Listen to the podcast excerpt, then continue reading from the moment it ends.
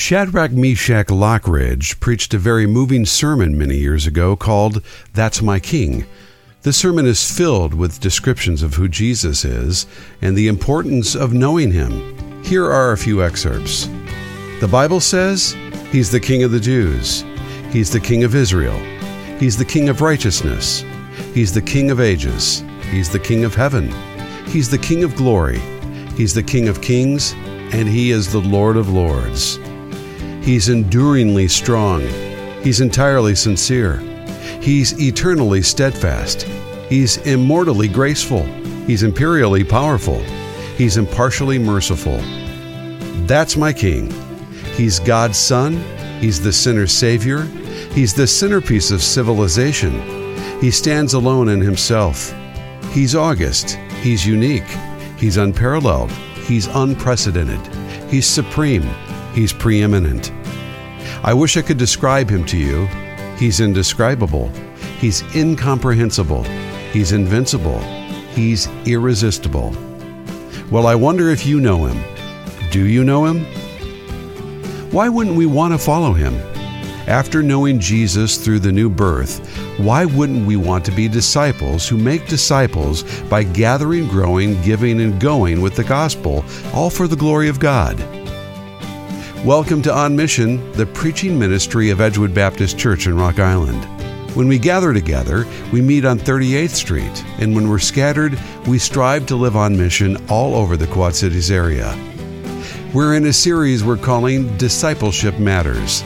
Listen now to part one of a message called Follow Jesus by Obeying Him.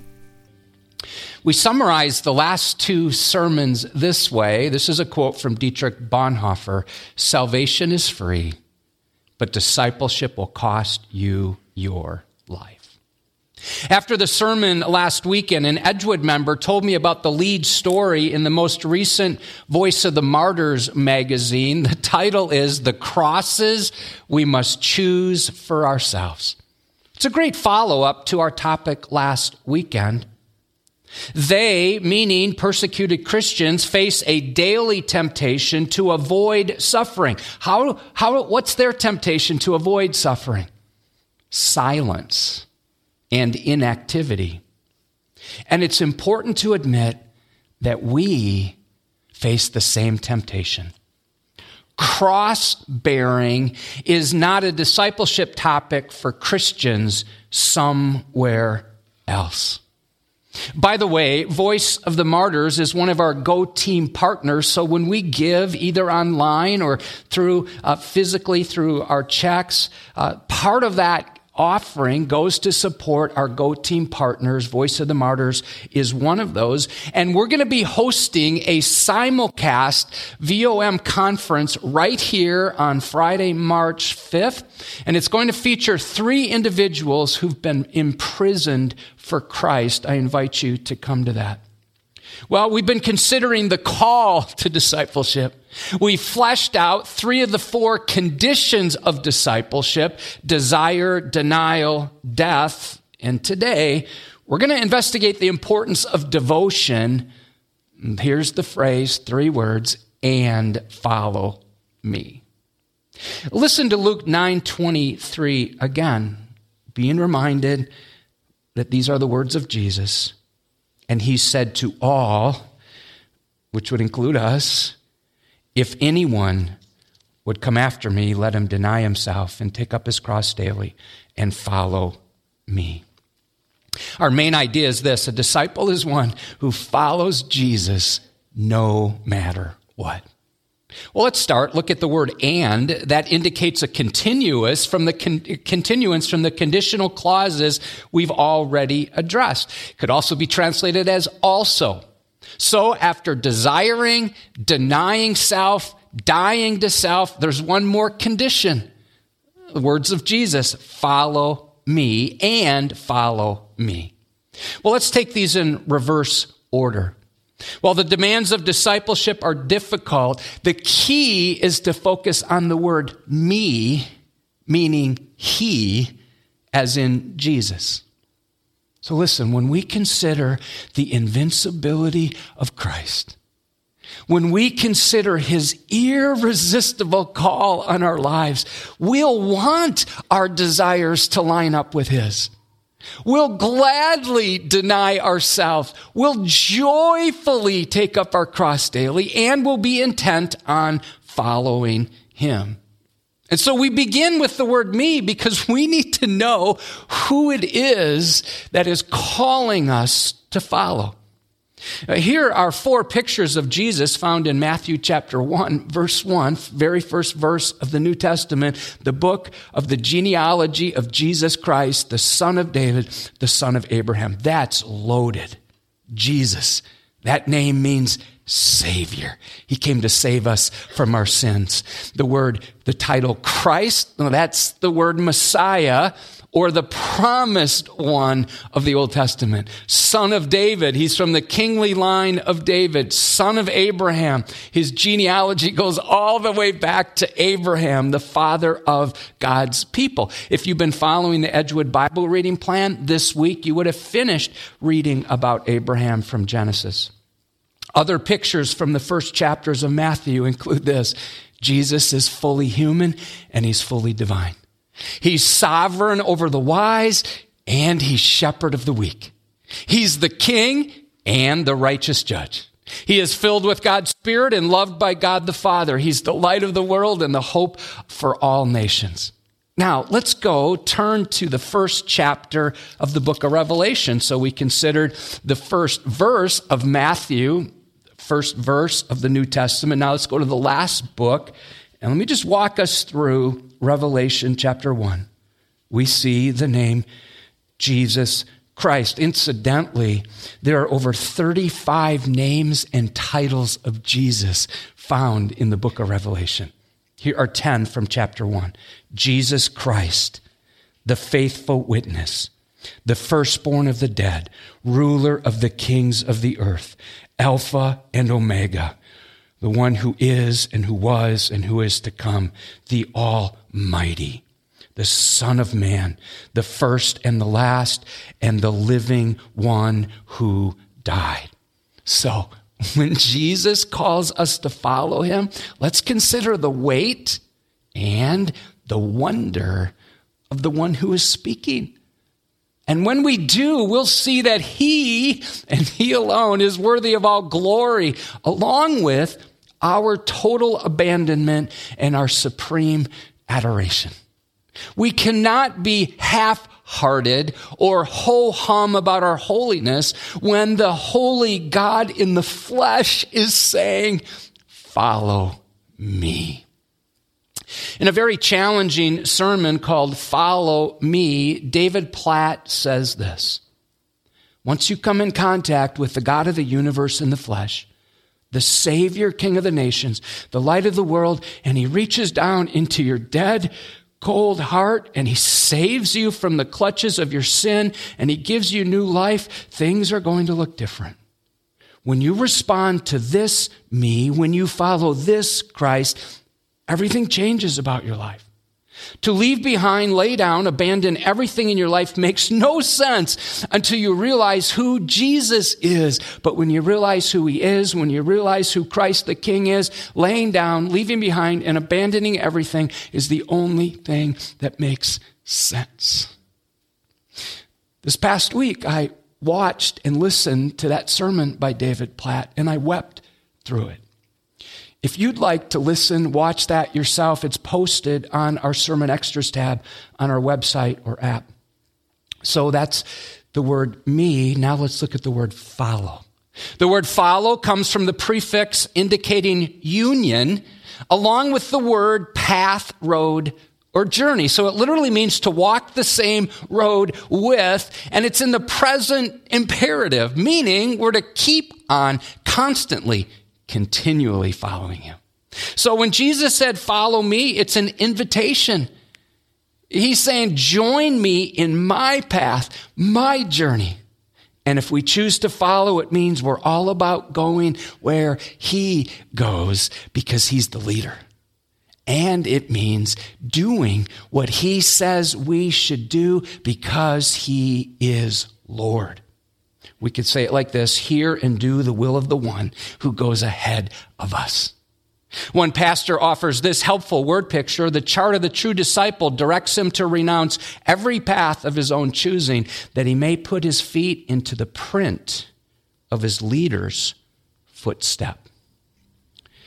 Notice the personal aspect of this. Jesus said, Follow me. It's all about a relationship with the Savior. It's not a system of rules or even rituals. Discipleship is relationship where we're invited to be close to Him, to obey His teachings, to take the same path He takes, and to walk the same road He walked. Interestingly, it was not common for a rabbi back then to call people to follow him. Here's how it normally worked. People who were pupils or students, they wanted to be, a, they wanted to be apprentices. They wanted to learn from a rabbi. They would pick a rabbi they wanted to hang out with. Would you note here that's not how this works? Jesus is the one who's calling people to follow him. And his call is to deny self, to take up our cross daily and follow him. And that's what the disciples did. Without hesitation, it's what we're to do today.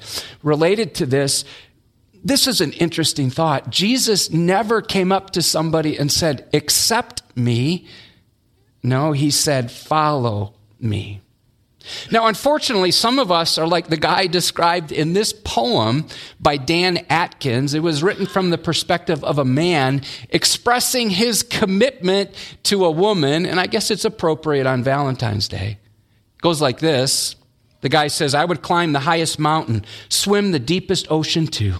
I would crawl the hottest desert. I'd do anything for you. I would leap the tallest building. I'd bear any trial or pain. There's no limit to my love, and I'll be over Friday night if it don't rain. you know, disciple is one who follows Jesus no matter what, whether it rains or snows or it's below zero. See, the words we use are important. There's certainly nothing wrong with saying titles or phrases like this I'm a Christian. Well, that word is from the book of Acts. I'm a believer, or even I'm a Baptist. I've been trying to identify myself a little bit differently. Here's how I've been doing it, and I don't say it all the time, but I'm striving to, and perhaps you'd like to join me in this. I'm a follower of Christ. And when I have discussions with somebody wanting to have gospel conversations, I have found if I ask them if they're a Christian, most of the time they say yes. So I've been asking it differently. Been asking, are you a follower of Jesus? And on Friday, we had somebody fixing something in our home, and we were having a conversation about spiritual matters and the Bible. And it seemed to me that he thought he was good to go until I asked him this question. I said, Are you a follower of Christ? He paused, became a little awkward, and he said, I don't know what that means, which led into a gospel conversation. Also, when I'm speaking to a true Christ follower, often I will ask this question How long have you been following Christ? A couple months ago, I read the four Gospels and I discovered the word follow is used 18 times. And so we're going to walk through these passages to see that following Jesus was never meant to be casual. I'll put it up on the screen as well because we'll fly through this, but I want us to just get the force of these passages. Matthew chapter 4, verse 19. And he said to them, Follow me, and I'll make you fishers of men. Immediately they left their nets and followed him, and going on from there, he saw two other brothers, James the son of Zebedee and John his brother, in the boat with Zebedee their father, mending their nets, and he called them. Notice, immediately they left the boat and their father and followed him. Matthew 9, verse 9, as Jesus passed on from there, he saw a man called Matthew, also known as Levi, sitting at the tax booth, and he said to him, Follow me and he rose and followed him. Matthew chapter 19. If you would be perfect, go sell what you possess and give to the poor, and you'll have treasure in heaven. And come, follow me. Matthew 19, verse 27 and 28. Then Peter said in reply, See, we've left everything and followed you. What then will we have? Jesus said to them, Truly I say to you, in the new world, when the Son of Man will sit on his glorious throne, you who have followed me will also sit on 12 thrones, judging the 12 tribes of Israel. Mark chapter 6, verse 1.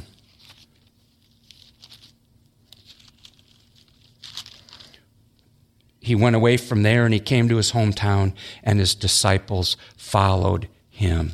Mark 10 32.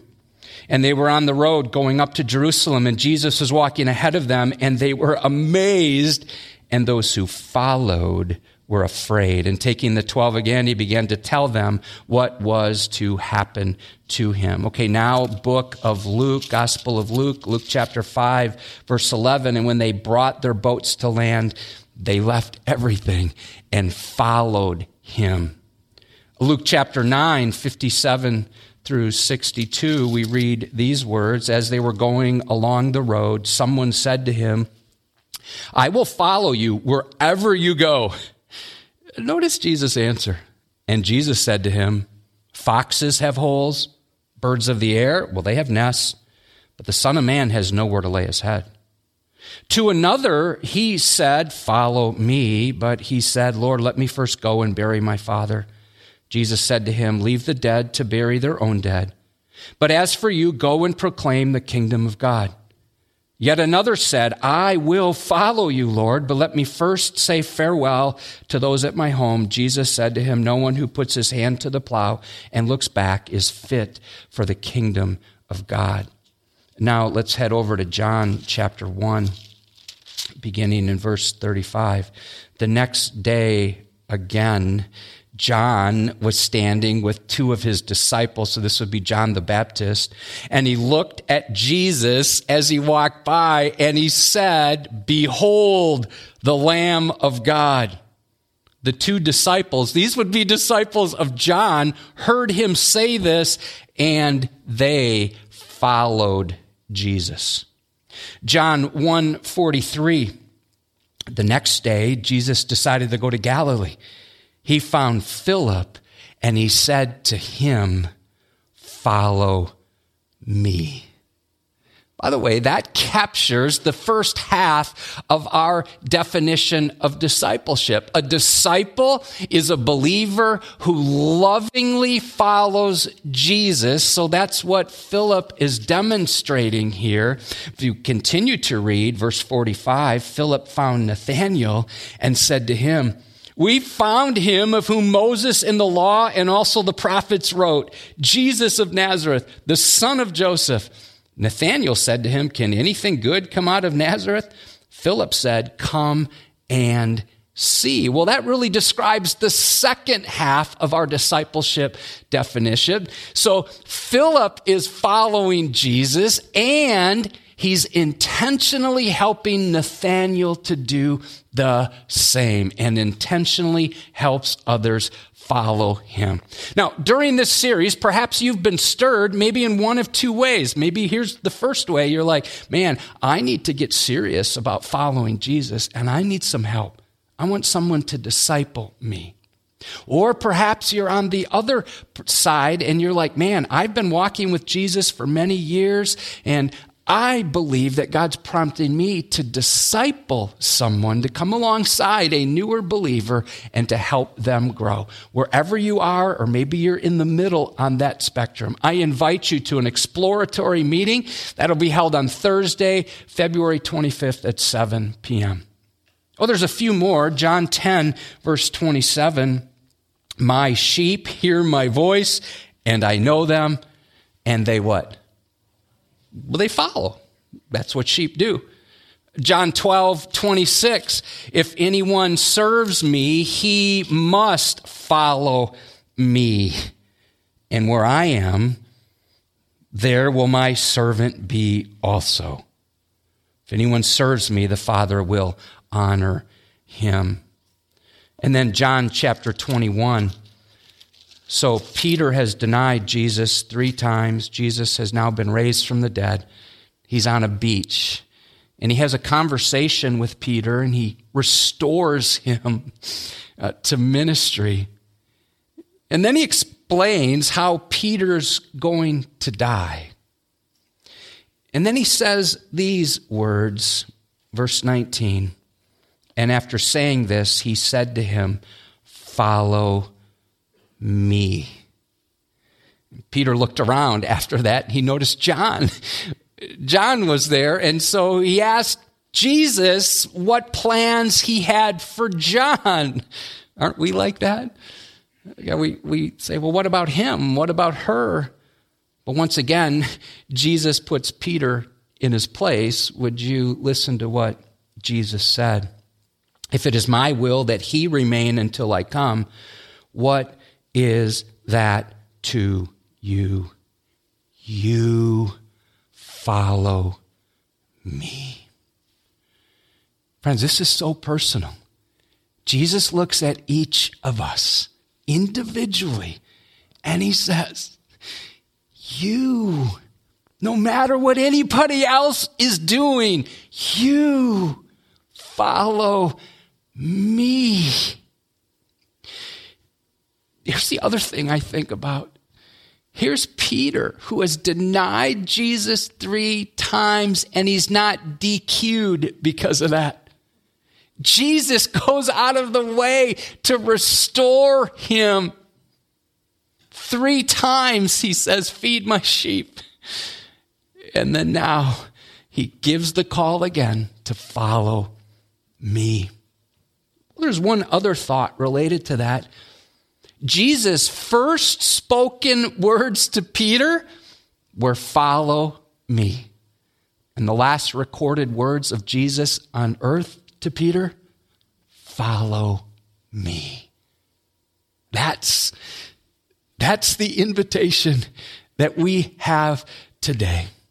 A disciple is one who follows Jesus no matter what. I appreciated David Platt's summary of what it means to follow Christ. To follow Jesus is to live with radical abandonment for his glory. To live with joyful dependence on his grace, to live with faithful adherence to his person, and to live with urgent obedience to his mission. It's easy to add Jesus like we add friends on Facebook. It's much more difficult to be a full fledged follower.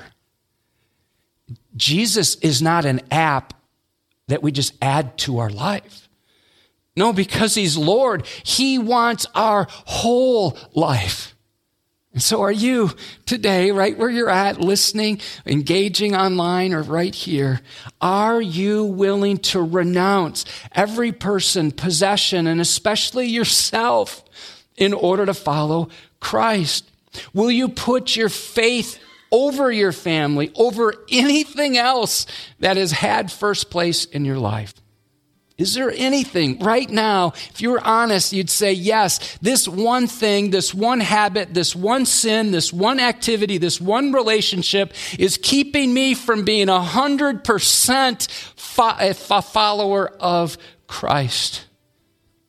Luke 14, 33, words of Jesus. So therefore, any one of you who does not renounce all that he has cannot be my disciple. A disciple is one who follows Jesus no matter what. Is that an accurate picture of your life right now? If not, what is he asking you to confess? In what ways is he asking you to obey him? Thanks for joining us for On Mission.